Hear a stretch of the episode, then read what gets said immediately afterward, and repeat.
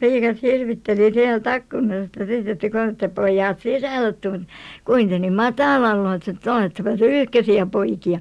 Kun tuli kivi taas luhtin seinään. Paateriksi me sanoimme joku siellä. Että paateri, kun ei vaan ollut mieluinen poika. Tässä puhuu 78-vuotias Olga Mäkinen. Riiaamisesta, seurustelusta, kihlautumisesta ja naimisiin menosta riittää puhetta tämänkin päivän mediassa. Miten tavat ovat muuttuneet, siitä puhumme nyt tutkija Eija Starkin kanssa. Eija, mistä lähteistä löydät tietoa esiisiemme ja äitiemme seurustelusta ja, ja avioliitoista?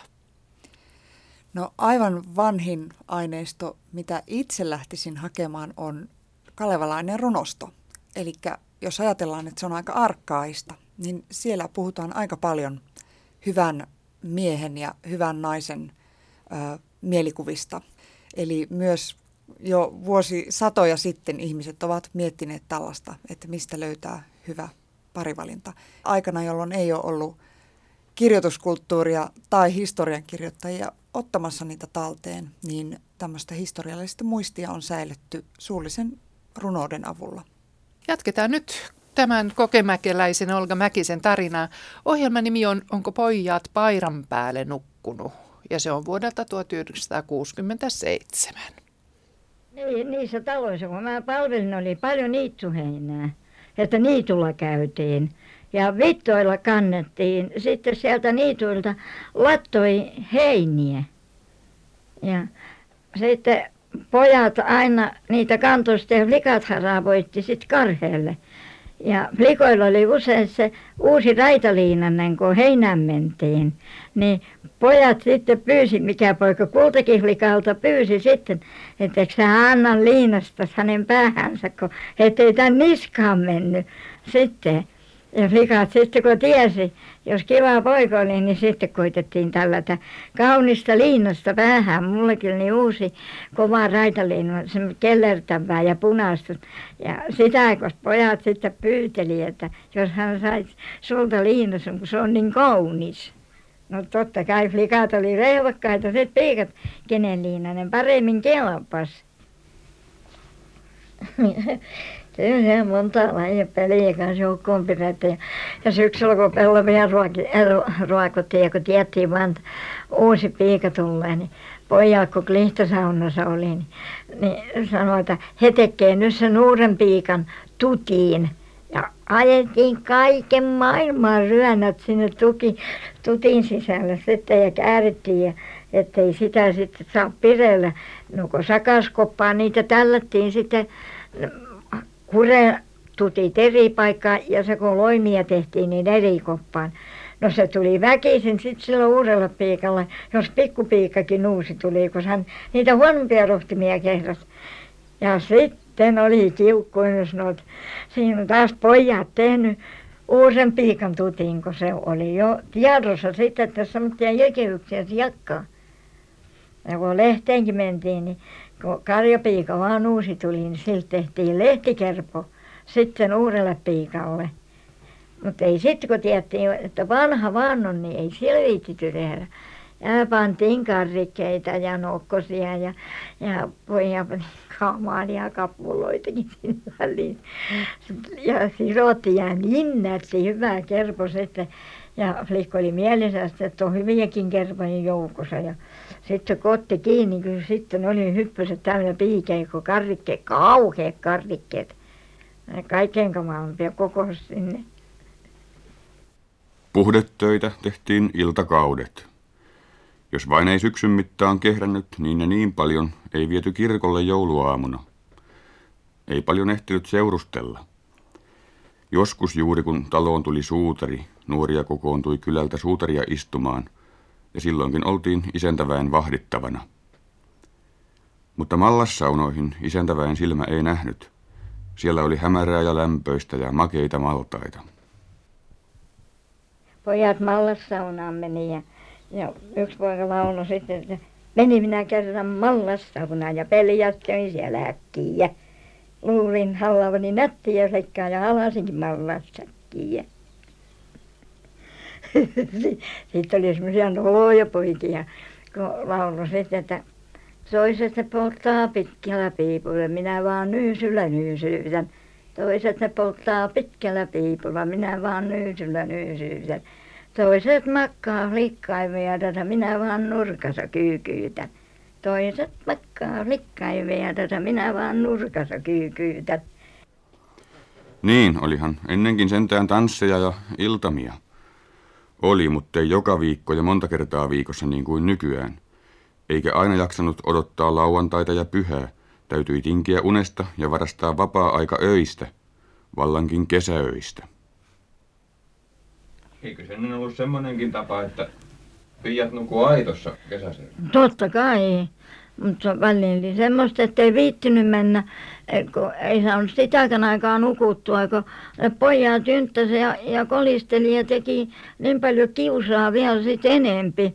Vielä enempi kolisteltiin luhteissa silloin maattiin mm ja kurkisteltiin sieltä seinänraosta sitten ja naurattiin talon renkejä mikä oli iso renki ja mikä pikkutrenki ja ja tupattiin pää sieltä ikkunasta. Ja semmoinen akkuna se oli akkuna kun hirrestä oli tuommoinen kappale pois. Ja sitten kun ne aina kaikkia tunnettu sitten kun niitä tuli kaukaakin oikein toisesta kolmannesta kylästä ja jyntättiin ja kompattiin siellä ja ja piiat hirvitteli sieltä ikkunasta sitten että kun te pojat sisälle tullut kuinka niin matalalla olette että oletteko te yhteisiä poikia. Kun tuli kivi taas luhtin seinään. Paateriksi me sanoimme jokusia että paateri kun ei vain ollut mieluinen poika. Minkäslaisia loruja niillä pojilla oli kun ne koetti niihin - luhtiin tulla ei niitä kaikkea muista kun milloin pojat sanoi siihen luhtin oven takana että hellittäkää nyt. Likat hakkaa jos täällä joku makaa että emme täällä suotta hakkaa.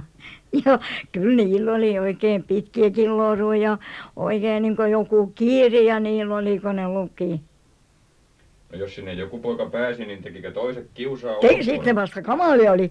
Ne meinasi kaataa koko luhtin jos sinne joku pääsi. No kuinkas nuoret siihen maailman aikaan aamulla ylös pääsi kun yötä myöten valvottiin ja no isäntä aina huuteli. Ja yhdessä talossa kun ne makasi toisella puolella pihaa sitten niin tällättiin semmoinen suuri porokello likkojen kamarin nurkkaan ja lanka kävi sieltä talon puolelta ja isäntä heilutti sitä äh, sitten ja se kello rupesi tuossa likkojen sängyn päässä sitten soimaan. Niin mutta piiat oli kiukkuisia kun se aikaisin jo neljän aikaan soitti ne tuppasi kypsiä perunoita sen täyteen eikä se soinut. Ja isäntä ihmetteli että mikä nuo on kun ei piiat ylös lainkaan nouse että mikä nuo että onko pojat paidan päälle nukkunut ja lähti katsomaan mikä oli kun ei kello soi. Ja haukui sitten että ajakaa oven takaa huusi että ajakaa nyt pois ne pojat paitanne päältä että ylös pääsette. No ei täällä ole ketään poikia jos ne on likat. Ja kun ei kellon soimiseen herätä ei kello soitakaan ja piiat lähti tipputiehen sisältä katsomaan että ei se ole kunnossa. Se oli kypsiä perunoita täyteen tumattu se kello mutta sitten oli semmoisia taloja taas että ei ei päässytkään luhtiin maata kun täytyi maata siellä köökissä pakarin nurkassa. Että isäntä näki että ei piikojen vieressä poikia ollut. Se oli aamulla sitten että siunatkaa nyt likkat itsenne ylös sanoi isäntä. Kun oli hyviä sitten mutta me poiastimme varkain siellä ja kävelimme ja sitten oltiin niin kuin ne olisi ikinä poikia nähtykään kun sisälle mentiin. Mutta me teimme kerran sitten kun meidän olisi tarvinnut päästä kanssa ja isäntä oli hiukan kännissä ja se oli semmoinen paha mies se tuli täältä käräjiltä kun se oli lautamies ja ja me teimme vaatteista semmoisen siinä peiton alla niin kuin olisi piiat maannut kyljellä siihen peiton alle ja sitten aamulla se sanoi että hän ajatteli että onko henki lähtenyt likat karvimaan mutta ei kyllä peiton alla maattiin. Mutta meidän täytyy ollakin silloin jämptisti, ei silloin kattonut toinen piika toista päin, kun moolikat oli peiton alla ja likat lensi niin kuin vippäsät, kun mentiin, kun isäntä nukkuu, niin kyllä nyt pääsee. Mutta ei nykyään enää isännä, eikä pidätäkään tämän aikaisia piikoja. Ne menee varmasti. Ja ne lähtee pois sitten, jos ei olla haluta. Mutta silloin täytyy sen vuoren olla sitten, kun kerran meni. Joo. Ja me päätimme vaan, että kyllä tämä vuoren on vaikka aita vittana. Mm.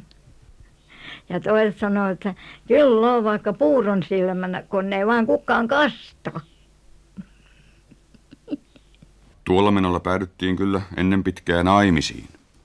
Mäkisen Olka on kokenut senkin ja nähnyt varmaan myös siinä enemmän iloisia kuin ikäviä puolia. Se oli monelle piikaparalle varmaan loppujen lopuksi vakava asia.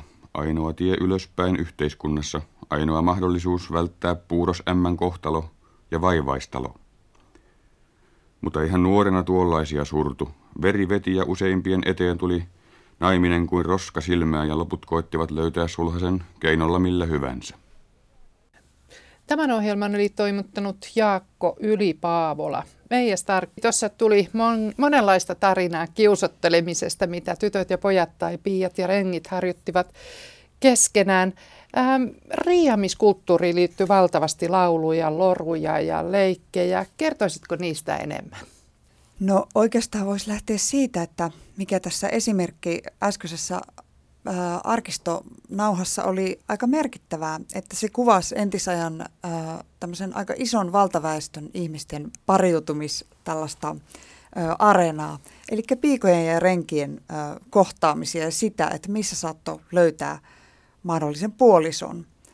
Ja tässähän niin kuin tämä Olga Mäkinen kuvasi yhden tavan, että, että kun tulee uusi piika taloon, niin heti on talon rengit ikään kuin ne haluaa katsoa. Olla ehkä toiveikkaitakin, että tässä on yksi hyvä. Ja sitten he rupeaa tekemään tämmöistä, voisi sanoa työpaikka kiusottelua. Jos siinä olisi mies kyseessä, se olisi varmaan jo työpaikka kiusaamista tai tämmöistä tulokaskokeilua. Mutta että kun se on tyttö vastakkaista sukupuolta, niin sitä ajatellaan, että, se, että pitää olla vain imarreltu. Mutta sittenhän niitä oli, niin kuin tuossa oli toi toinen esimerkki, että on tämä niin sanottu yöjalassa käynti. Eli kesäisin, kun tytöt nukkuu ö, erillisissä tyttöjen ö, tai piikojen talossa, niin tulee oman kylän, mutta tuli sieltä vielä kolmannesta kylästä aika kaukaa. E, tässä oli toinen keino ö, tällaisiin ikään kuin tapoihin tapoihin tehdä tuttavuutta vastakkaista sukupuolta olevaa kohtaan. Ja tytöt kovasti kurkistelivat akkunasta poikia ja niin päin pois, että se uteliaisuus, kiinnostus oli tietysti molemmin puolista. Oli, oli ja varmasti se oli tosi imartelevaa, erityisesti tämä, että tullaan kauempaakin, koska nehän on kuitenkin aina vähän kiinnostavampia, kun ne on sillä tavalla tuntemattomampia ja heihin sisältyy ehkä semmoinen potentiaali oman kylän pojat tunnetaan. Mutta tämä on varmasti hyvin rikas kulttuuri, just nämä kaikki lorut ja laulut ja leikit, mitä tähän liittyy. On, on ja se oli, mitä varmaan kuulijakin saattoi havaita tai sinä, että eh, nämä poikien mallassaunojen hauskat loppuriimilliset laulut, niin hehän ironisoi sitä, he laulaa sellaisesta tilanteesta, että heillä ei ole ketään eikä kukaan heitä huoli, muilla on ja he on nurkassa vaan kyykyssä vai mikä se oli se yksi sana. Eli tietyllä tavalla on hauskaa, että he he, niin, he ottaa tämmöisen itselleen nauraskelevan roolin näissä lauluissa. Uh, kuinka suuresti nämä riiaamis- ja naimatavat eri puolilla Suomea sitten eroa toisistaan? No ehkä mä sanoisin, että se isoin erohan on ollut varallisuusero. Eli so, tämmöinen sosiaalinen ja kulttuurinen ero on luonut ne äh, tavat pariutua merkittävän erilaisiksi. Eli kuten me nyt kuultiin, nämä, tämä niin sanottu säädyttömän väestön jälkeläiset, mitä Olga Mäkinenkin edustaa, ja hänen vanhempansa, heillä on ollut aika vapaat tämä parivalinnan markkinat, koska heitä on ollut paljon koko väestöön suhteutettuna, ja koska heillä ei ollut varsinaista omaisuutta, he ovat voineet hyvin vapaasti katella toinen toisiaan ja yrittää löytää sieltä sitten mie- mieleisensä. Kun taas mitä ylemmäksi mennään sosiaalisessa hierarkiassa, siellä on ollut kysymys varallisuudesta, eli siellä on ollut kahden suvun liitosta kysymys sitten, kun on pariskunta mennyt naimisiin. Eli siellä on vähän enemmän tunnusteltu ja haettu, että sopiiko toinen sen takia, koska hänen, onko hänen sukunsa tarpeeksi arvovaltainen, onko siellä tarpeeksi vaurautta. Niin, siis köyhät jakoivat köyhyyttä ja rikkaat tekivät tai varakkaammat tekivät todella naimakauppoja. Miten sitten erot maaseudun ja kaupunkien välillä? No kyllähän kaupungeissa tietysti, kun tultiin 1900-luvulla, niin nehän muut, niin kuin tuli enemmän se vapaus sitten, kun, ja sitten kun alkoi teollistuminen, niin tämähän ihan selvästi vaikutti siihen. Ja sitten myös se, että, että taajamissa ja asutuskeskuksissa, jotka on tietynlaisia kaupunkien, ainakin suomalaisten näiden keskisuurten kaupunkien alku, alku syntymäpaikkoja, niin eihän siellä kaikki enää sitten tunne toisiaan, jolloin se luo heti sitä vapautta tehdä tuttavuutta. Ja sehän oli merkittävä niin kuin suomalaisessa yhteiskunnassa teollistuminen juuri tämän niin kuin rahvaaluokan kannalta, että kun ihmiset lähtee tehtaisiin töihin, naiset ja miehet, he alkaa saada rahapalkkaa, he alkaa, samalla alkaa tämä niin sanottujen ylellisyystavaroiden tulo, niitä valmistettiin kotisuomessa, ehkä tuotiin vähän ulkomailta. Rahvas alkaa myös ostaa hiljalleen parempia vaatteita, jolloin heistä ei enää näkynyt ulospäin, että he olivat omalla kropallaan työtä tekevää tätä työväestöä, mikä aikaisemmin oli ollut täysin selvä jako, että se sun sääty tai luokka näkyy kaikkien silmään. Niin tähän toi taas uuden aika ehkä tämmöisen haastavankin ja ehkä myös kiinnostavan ja kutkuttavan asetelman tähän, että, että nainen, nuori nainen saattoi ajatella, että tuossa on kiinnostavan näköinen mies, että sehän näyttää vähän herralta, mutta se olikin tämmöinen muotitietoinen työväenpoika tehtaasta, jolla oli, joka oli satsannut esimerkiksi hyvää vaateparteen. Entä sitten koulutuksen yleistyminen? Miten se vaikutti? No ensinhän se vaikutti sillä tavoin, että, että 1800-luvulla koulutustahan ennen kaikkea hankki miehet, että sehän rupesi leviää ensin sitä kautta, se levisi sitten, sitten talonpoikaissäätyyn, että siellä rupesi sitten, kun talon perheen vanhin poika jäi pitämään taloa, niin jos oli nuorempia poikia ja myös tyttöjä, niin he lähtivät sitten jo yliopistoon saakka usein. Ja, ja, ja tietenkin 1900-luvun kuluessa se levisi, mutta että mitä mulla on käsitys tällaisista muistitiedon perusteella, niin tuntuu, että, että miehelle, miehille on pidempään riittänyt, että nainen, hyvä, hyvä vaimo on se, joka tekee lapsia hänelle ja osaa pitää kotia. Että naisen sivistystasosta ei olla oltu, ikään kuin mie, mie, mies ei ole ajatellut na, naisessa ensisijaisesti sitä, että tarviiko sen olla sivistynyt tai ei. Sivistystä tai kansansivistystä on riittämin se, että se pystyy synnyttämään ja pystyy hoitamaan kotia. Rivakka naisihminen, joka teki työnsä ja hoiti lapsensa, oli hyvä vaimo. Kyllä, etenkin mitä alemmas mennään, että sekä talollisperheissä, mutta sitten tilattomissa, niin se oli suorastaan niin kuin ihanne, että nainen ei niin kuin pelännyt tehdä työtä. Ja oli sillä tavalla, niin kuin, niin kuin sanoit, riuska. No oliko tota avioliitto mikään mahdollisuus nousta yhteiskunnassa? Joo, äh, siis meillähän on tämmöisiä folklorea kotivävyistä ja, ja aika paljon, jotka ovat kotivävyn aseman päässeet, joutuneet, kummin nyt halutaan asiaa tarkastella, niin he sanoivat, että se oli huono asema. Eli siis on ollut talo, jossa on tarvittu, eli siis ihan talonpoikaistalo oli se vähän pienempi tai isompikin, mutta jos on ollut niin kuin jatkajina vaan tyttöjä, niin jonkun tytöistä mies tuli sitten ö, kotivävyksi. Ja nämä sitten nämä kotivävyt kuvaa, että se on ollut aika epäkiitollinen alussa, että on koko ajan pitänyt olla vähän semmoinen puolittainen renki.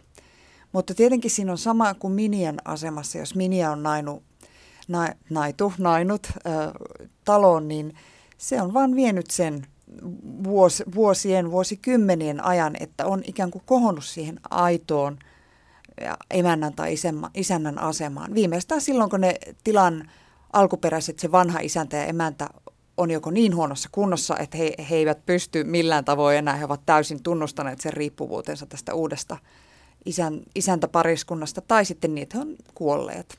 Mutta että kun aina on enemmän folklorea tästä Minian äh, heikosta asemasta, ja se on varmasti aivan totta, niin itse asiassa tämä on aika kiinnostava puoli tämä kotivävy, Että onhan se tietysti ollut paljon parempi, mutta ei heillekään ole mitenkään niin kuin kultaista mattoa levitelty, että ihanaa kun saadaan mies taloon, että istu sohvalle, me tehdään sun puolesta, vaan se on ollut toisinpäin, että rupeepa hommi, että niin kuin näytät sen, että sä oot isännyytes arvoinen. Kun sitten tarvittiin apua näissä naimakauppojen solmimisessa, eli aina se ei mennyt niin, että, että löytyi oikea salarakas tai oma rakas. Seuraava ohjelma Puhemiehiä ja nylkyreitä on vuodelta 1955 ja kertoo juuri puhemiehestä. Toimittaja on Niilo Ihamäki. Varsinais-Suomen pitäjässä Karinaisissa syntyneellä lähes 70-vuotiaalla Johannes Suomella on monia lapsuuden muistoja maaseudun oloista ja elämästä puoli vuosisataa sitten sekä niistä ihmisistä, jotka silloin elivät ja jotka elintavoillaan ja ominaisuuksillaan poikkesivat muista aikalaisistaan ja niistä me nyt tässä aiomme jutustella. Niihin aikoihin kai esimerkiksi naimisiin meno tapahtui vallan eri tavalla kuin nykyään.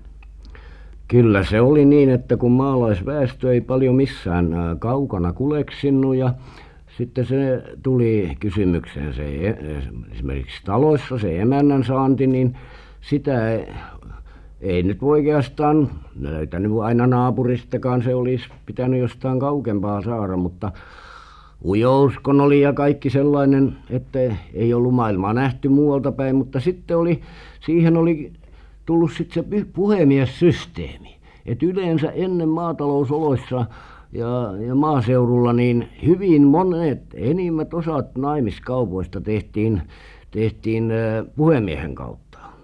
No tavallisesti nuo nyt kun piika ja renki meni naimisiin, niin se kävi kyllä sillä tavalla, että että renkipoika meni piikalluhtin trappuja iltaisin ylös ja sitten puhuttiin asiat siellä ja mentiin niin naimisiin mutta jos sanotaan nyt että talossa oli joku sellainen poika ja pari tyttöä ja niin poispäin ja pappa ja mamma tulivat jo vanhoiksi no poika ei tiennyt kenenkä hän olisi emännäksi ottanut. No siellä Varsinais-Suomessa ja Hämeessä siinä Hämeen rajapitäjissä niin oli sellainen puhemies se oli siinä kuusikymmentä seitsemänkymmentä vuotta takaperin sanottiin Maakari. Se oli Maakari-nimi ja se tunnettiin niissä joka pitäjässä. Hän oli ammatiltaan vallan puhemies ei tehnyt mitään muuta. Ja hän tiesi sitten monen pitäjän alalta kuin minkälaisia tyttäriä ja poikia kussakin on. Ja sitten hän oli sellainen puhemies että kun pappa ja mamma nyt päätti että tuon pojan on mentävä naimisiin niin sitten tavattiin se maakari tai se tuli muuten taloon niin sitten selitettiin sille että me olemme nyt jo pappa ja mamma vanhat jonkun verran. Emme enää tätä taloa viitsisi oikein hoidella enkä jaksaisi että tuo tuo Juhan tai Matin mikä se vanhempi poika oli niin sen tarvitsisi saada nyt emäntä. Mutta että että vois voisiko sille nyt järjestää sellaisen ja hyvin työtä tekevän ja ja touhukkaan ja kunnon ihmisen ja sitten niin sillä pitäisi olla rahaa kanssa jonkun verran että kun hänen täytyy nuo siskonsa osuudet lunastaa niin sillä pitäisi olla rahaa. No Maakari puhemies joka tiesi sitten monen pitäjän alueelta tytöt luonnon niiden luonnotkin vielä ja rahavarat niin no kuinka paljon sillä pitäisi olla rahaa sitten? No sitten selitettiin että oliko se joku kolme tuhatta viisi tuhatta tai monta kertaa pari tuhattakin riitti ja tuhannenkin joskus niin maakari sitten tuumiskeli siinä ja sanoi että joo tulkaa minun kärryillä vain pankaa hevosen eteen ja minun kärryille niin niin kun tavallisesti maakarilla ei itsellä ollut hevosta mutta hän meni sen sen hevosessa sitten kuka tarvitsi emäntää. Että siellä ja siellä on sellainen tytär ja se saa niin ja niin paljon paljon perintöä ja ja se olisi aika mainio ja se on ihan sopiva teille. Ja niin sillä tavalla sitä sitten mentiin sen puhemiehen kärryille ja hyvin monessa tapauksessa naimiskauppa tuli. Ja sitten niin eikä kuulunut minä luulen siihen aikaan eikä koskaan että maakarin toimittamat miehet tai naiset niin olisi mitään avioeroa tehnyt. Jos jos oli huonosti onnistunut se kärsittiin mutta avioero se olisi ollut sellainen paikka siihen aikaan että siihen ei kukaan olisi mennyt. Niin no nuo puhemiehet sitten todellakin tunsivat sen piirinsä talot ja niiden naima-aikaiset tyttäret ja pojat, että ne osaisivat sitten oikein Kyllä, esitellä ne, se, maakari oli sellainen, että se tiesi kaikki. Ja sitten se tavallisesti sai aikaan. Ja monta kertaa oli niinkin, että välit oli rikki jo, kun vaikka ensin oli, oli sovittu, mutta meni jollakin tavalla rikki. Mutta kun maakari pääsi sitä asiaa parsimaan, niin jo tuli taas kauppaan. Tuossa siis kuultiin, että palkolliset hoitivat naimisiin menonsa vähinäänin keskenään, mutta taloudelliset tarvitsivat toisinaan apua. Ei Star, kuinka yleisiä järjestetyt avioliitot olivat aikanaan Suomessa?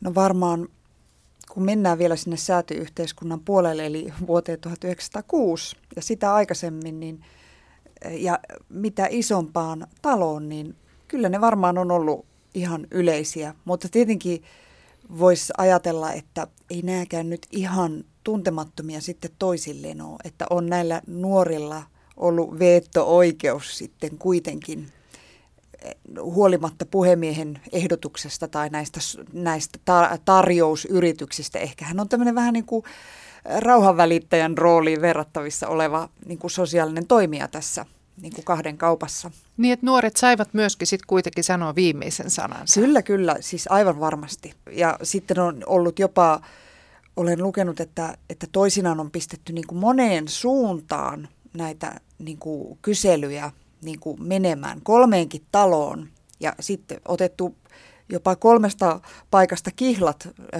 niin kuin nainen on voinut ottaa ja hän on voinut sitten ikään kuin päättää, mutta tämä on tietysti ollut hirveän harvinaista. Mutta että kyllä tässä on ihan niin kuin käyty. Sillä tavalla, mitä me ehkä voidaan jostakin nykyajan Intiasta kuullaan, että siellähän on tämmöinen, joka on säädyssä, niin siellähän järjestetään avioliittoja vieläkin ja se tuntuu ehkä nykysuomalaisesta hurjalta, mutta että ei se sitten kuitenkaan, kun jos niistä lukee näitä antropologisia kuvauksia, niin ei se niin kaukana itse asiassa ole tästä, mikä, mikä tässäkin oli äskeisessä arkistonäytteessä. No oliko nämä maakarit yleensä tällaisia niin kuin ammattilaisia, etteivät tehneet muuta työkseen, niin kuin tässä kerrottiin?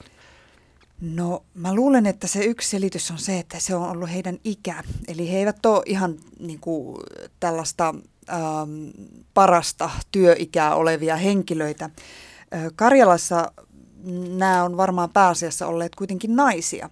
Ja sitten se on ollut sillä tavalla, että on ollut myös ö, tällaisia juoruämmiä ö, Itä-Suomen puolella, eli vähän ehkä halventava nimitys verrattuna, kun sitten on mies tekee sama homma, niin se onkin hienosti puhemies niin, tai ma- maakari, niin he ikään kuin vie ja tuo näitä viestejä puoli ja toisin, että et mä lu, luulen, että tässä ei kuitenkaan ihan nuorista ihmisistä kyse, vaan enemmänkin just, just niin kuin nykyään puhuttaisiin eläkeikäisistä ihmisistä, jotka on tietyllä tavalla jo sitten vaarattomampia ehkä. Ja heille voidaan jollakin tavalla ajatella, että heillä on jotakin elämänkokemusta sitten vähän katella tällaista tällaista ja, asiaa. Ja neuvottelutaitoa, että kyllä, kun kuitenkin kyllä. puhuttiin rahasta koko mm, ajan. Kyllä, kyllä onko siitä tietoa, että ovatko ne olleet onnellisempia vai onnettomampia nämä liitot, jos, jotka on ikään kuin järjestettyjä verrattuna rakkausavioliittoihin?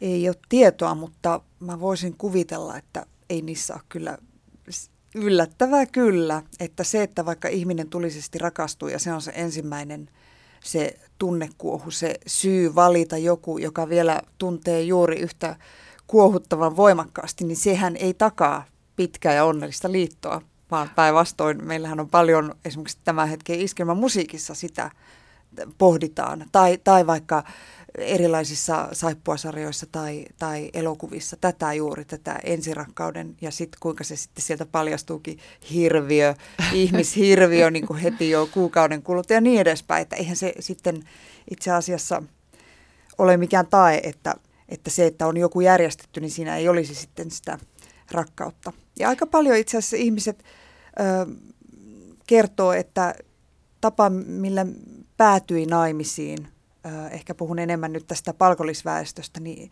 ei se nyt mitään kuohuttavaa rakkautta ollut, vaan se on ollut semmoista aika käytännön läheistä. Ja sitten siinä on niin vuosien, ku, kuukausien vuosien aikana tullut se kiintymys ja yhdessä tekemisen niin kuin ilo ja riemu ja se kyky ymmärtää toista – niin niihin on monenlaiset keinot. Voi olla äkkirakastuminen tai sitten tuommoinen ajateltu, että järjestetään ja sekin on voinut toimia ihan hyvin. Entä sitten tämä myötäjäisperinne?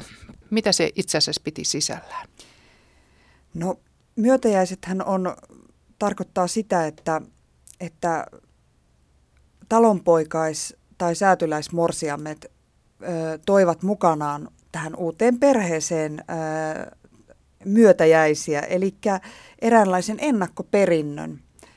Eli he, he toivat vaatteita, rahaa, osassa niin kuin oikein hyvin vauraissa suomalaisissa säätyläisperheissä, niin, niin näitä myötäjäisiä ruvettiin valmistamaan suurin piirtein kun tyttö syntyi ihan hiljalleen, kun tiedettiin, että, että esimerkiksi ollaan niin vauraita, että se tulee menemään yhtä vauraisiin naimisiin, niin ne pitää olla ihan valtavat. Mutta nehän sitten tietenkin hiljalleen 1900-luvun kuluessa niin väheni.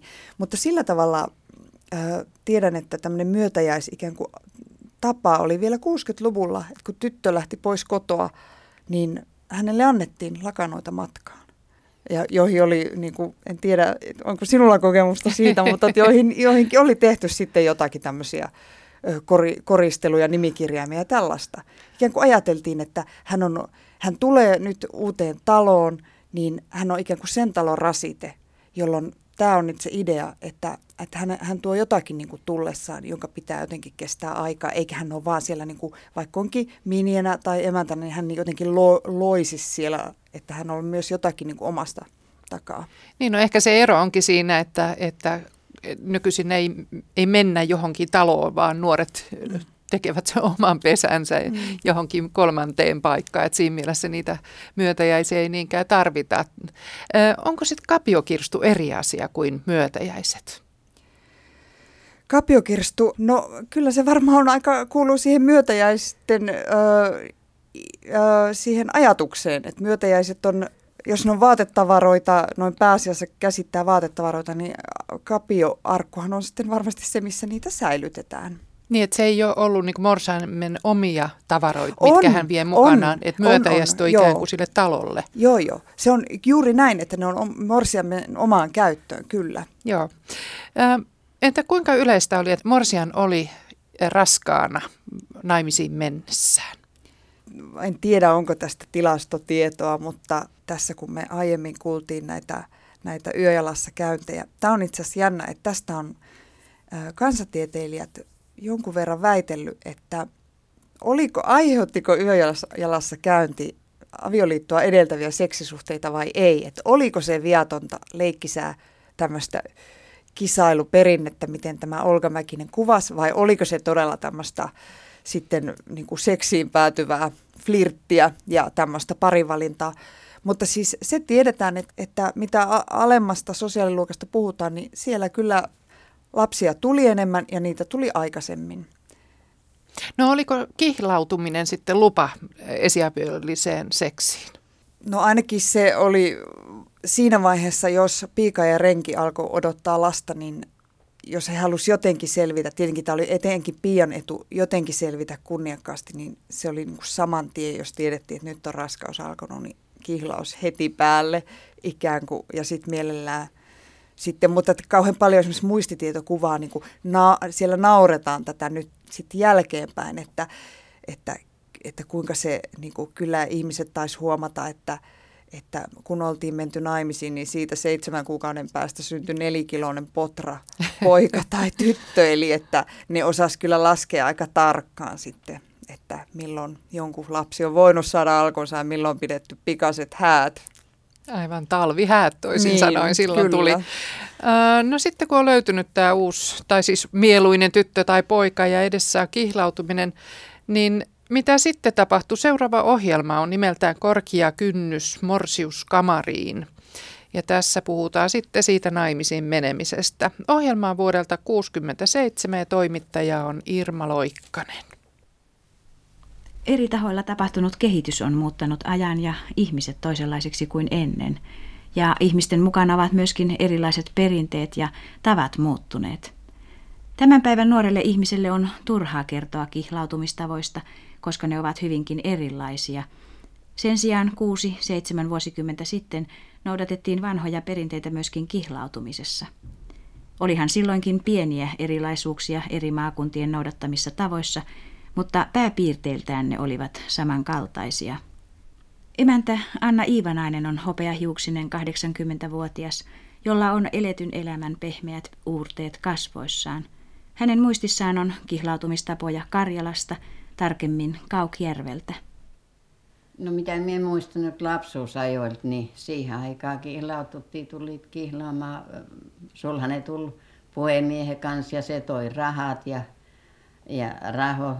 Sitten jos sai morsiammen, sitä ei tunnettu eikä tiedetty mitä kirkkopenkissä näkit ja kun ei silloin ollut iltomia eikä ollut pahasta tanssia eikä tanssissa käyneetkään etäällä. Niin äh, sillä tavalla tuli. Siellä on yksi pari, minkä minä muistan, minä oli ehkä siinä kymmenvuotinen tai yhdeksänvuotinen, en muista niin varmasti, mutta toiselta puolelta pitäjää, kun ne tuli se sulhanen, missä lie kirkossa nähnyt vaan. Ne tuli niin aikaiseen alkuviikosta, että et hyö kerkis perjantain viemään pappilaan sen morsiamme, jos, se, jos hyö saivat, mutta jos ei olisi saaneet, niin olisi menneet kotiinsa. Mutta sitten hyö saivatkin kumminkin ja hyö käytti pappilas ja, ja toivat tietysti takaisin morsiamme ja sitten heillä oli valmis morsian ja muuta kuin tuli pitämään tupakkoja. Niin kuin siellä ennen sanottiin, että tupakat pidetään. Millä tavoin ne tupakat pidettiin? No sinne tuli puhemiehiä ja tuli siellä sulhaset morsiamme kotiin ja toivat tupakkaa sit ja tanssit siellä ja sulhanen jako tupakkoja sit ja sillä tavalla niitä tupakkoja pidettiin. Ja sitten kun ne tupakat oli pietty, niin sitten maanantai-aamun siitä vietiin morsian pessään, niin kuin siellä sanottiin. Toisi paikka sanottiin, että rukipaikkaa katsomaan, mutta siellä sanottiin, että pessää viiä. Ja sitten se morsian oli siellä jonkun se päivä ja sitten toivat takaisin ja sillä tavalla se sitten jatkui aina eteenpäin se olos. Millä tavoin sen ajan morsian sitten varustautui avioliittoon? No sen täytyi koota niin paljon tavaraa, kun siihen aikaan piti niin paljon jakaa lahjoja, että, että ne käivät keräämässä. Ja keräsit sit, ihan koko pitäjän käy morsian, sanottiin sauvaksi jon, jonkun sukulaisemännän kanssa. Kaikki, joka talous käytiin keräämässä ja, ja käivät toisissa pitäjissäkin. Ja minä muistan, kun minäkin oli pientyttö, kun tuota, meillekin tuli Johanneksi pitäjästä yksi morsian, morsian keräämään ja ei meidän mamma ollut kotona ja meitä oli siinä naapurilapsia, kaksi poikaa oli ja meitä kaksi ja tämä Sauva luuli, että tuo mamma oli peitos, kun eihän niille kaikille jaksanut mistä antaa, kun monta kertaa käy kaksi kolme morsianta päivässä. No ei niistä kehnoista mökistä, mistä niitä riitti niille antamista. Niin se sanoi se sauva, että kyllä on ämmällä paljon lapsia, mutta kun tullaan keräämään, niin ei anneta mitään. Niin. Minkä takia nämä morsiamet sitten keräsivät näitä? No ne keräs niitä sitä varten, että siitä niistä tehtiin niitä lahjoja. Sitten kun ne morsiamet oli käyneet keräämässä jo sen pitäjän, sulhan ne niitä aina toi kylästä kylään, että eihän niitä keräyksiä miten olisi kantaneet. Ja niille kelpasi siitä rahaa ja kankaat ja ja villat ja pellavat ja mutta ei ruokatavaraa se se ei kelvannut morsiamille. Ja jos oli kesäaika niin morsiamet morsiamilla oli aina sukaneule kädessä kun ne kulki talosta toiseen. Ja niillä oli niin kiire. No sitten kun ne oli kerätty kaikki ne tarpeet niin sitten ne piti talkoita. Sitten siellä oli nuoret aina sen kylän nuoret tekemässä niin kauan niitä valmiiksi niin langaksi ja villoista ja kaikista. Jos oli kevätaika niin sitten ne laittoi ne valmiiksi että se sai ne keralleen mutta joskus jo tuli niin myöhään niin siitä ei niillä ollut aika enää laittaa. Sitten se syksyllä tuli se morsian lomalle kotiin kun se oli kesän tehty siellä uudessa kotona työtä tarpeikseen tuli lepäämään ja kutomaan siitä kankaita semmoisia Ennen vanhaan pidettiin häät aina kesällä, ellei, kuten Anna Iivanainen sanoi, jollakin ollut erikoinen hätä mennä naimisiin talvella. Ja sen vuoksi niin sanottu kesämorsian, mikäli hän ei ennättänyt saada valmiiksi kaikkia kapioitaan ennen häitä, tuli niitä sitten syksyllä lapsuuskotinsa valmistamaan. Muuten lähtisikö nykyajan nuori morsian, niin ja sulhanen vielä kyytimiehenä, kulkemaan pitkin kyliä ja kaupunkeja ovelta ovelle, keräämään tarvikkeita, mistä saisi valmistaa lahjoja, niin mutta kenelle? No sille häväille ja anopille ja apelle ja sukulaisille ja kaikille. Siihen aikaan, kun minä olin jo morsiamme, niin ei silloin enää, ei kerätty eikä annettu siitä enää niin paljon niitä lahjoja muulle kuin anopille ja apelle. Ja sitten niitä setä ja tätit, ja jos niitä oli, niille piti antaa sukkaa ja lapasta ja esiliinaa. Ja... Mutta Anopille piti olla paita ja alushame ja leninkangas ja pääliina ja esiliina ja peitto ja py- lakana. No häät oli semmoiset, että kun morsian kun vietiin vihille, niin se tuli siitä ensiksi omaa kotiinsa sieltä vihiltä. Ja sitten sieltä tultiin sulhasen koton tultiin hakemaan, sieltä tuli puhemiehet ja ne tuli ja haki sitten sen morsiamme sieltä, ne on läksiäiset siitä. Ja morsian, kun läksi kotontaan, niin sen piti istua selipöydässä ja sille laulettiin niin semmoisia virsiä ja lauluja, että sen piti itkeä ennen kuin se läksi kotonta. Jos ei morsian itkenyt kotont lähties, niin se itki siellä ollessaan. Ja minulle käy vissiin samalla tavalla. Mie en itkenyt lähtiessäin, mutta sain mie itkeä siellä ollessaan. Ja no, sitten sit kun mentiin sinne sulhasen kotiin, no siellä oli varustettu kahvipöytä. Ja morsiuspari meni siitä pöydän taakse istumaan. Kaikki ne puhemiehinne, kun niitä oli jo aika suuri liuta – ja morsiamme sylleen tuotiin poika. Ja morsiammella piti olla varustettu jo rinkilärippu narusrinkille ja se pantiin sen pojan kaulaa siitä. Se oli polvipoika. No mikä tarkoitus sillä on? No jo pere jatkuu. Kyllä minäkin pojan sain sylleen, mutta en minä saanut kuin yhden pojan sen jälkeen. No sitten kun se oli se pöytä istuttu ja polvipoika oli ollut, niin sitten käytiin kahville ja sitten sitä mukaan mentiin tanssimaan ja sitten tultiin syömään ja sillä tavalla niitä häitä jatkettiin. Meidän häät ei kyllä kestäneet kuin kahteen saakka, kun meillä ei ollut viinaa. Olivatko sen ajan morsiamet muuten jollakin tavoin valmistautuneet avioelämään? No ei niitä, neillä silloin ollut oikeastaan mitään erikoisesti. Joku äiti sanoi tyttärelle, se on sitä yhtä mokomaa elää kiellä. Anna Iivanaisen nuoruudessa vietiin nuorikko miehen kotiin ja niin joutuivat vanha ja nuori polvi saman katon alle.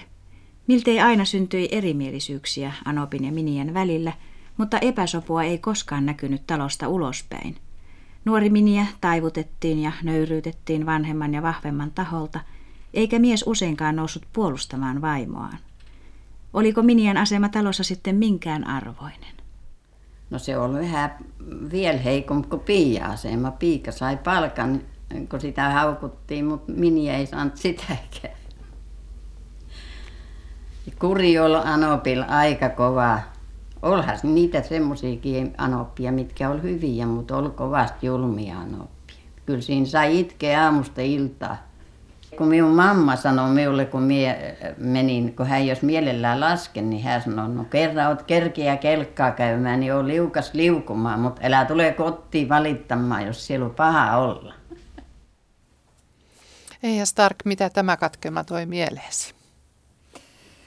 No se toi ainakin sen mieleen, että, että sen haastateltavan kuvauksesta kyllä aika nopeasti pystyy paikantaan, että hän puhuu karjalaisesta hääperinteestä ja parivalintaperinteestä. Esimerkiksi juuri tuossa, että kun Morsian lähtee kotoa viimeistä kertaa miehellä, niin hänen on pakko itkeä, vaikka ei itkettäisi. Ja niin kuin hän itsekin sanoi, ja on niin kuin ihan tämmöinen yleinen sananlasku, että jos ei Morsian itke kotona, niin itkee hän loppuelämänsä. Ja hän, hän itsekin ironisoi tuota sitten, että tämäkö syynä, että kun en itkenyt kotoa lähtiessä, niin on ollut aika kurjaa sitten siellä Anoppilassa. Ja ö, myös se, että Karjalassa on ollut etenkin ortodoksisella alueella aika monimutkaiset ne hääkuviot. Nyt puhutaan aika vanhasta ajasta, siis 1800-luvusta ja tietenkin sekin muuttu sitten, mutta että se on sillä tavalla poikennut tästä, tästä niin kuin, mitä me nyt mielletään nykyisen Suomen alueeksi.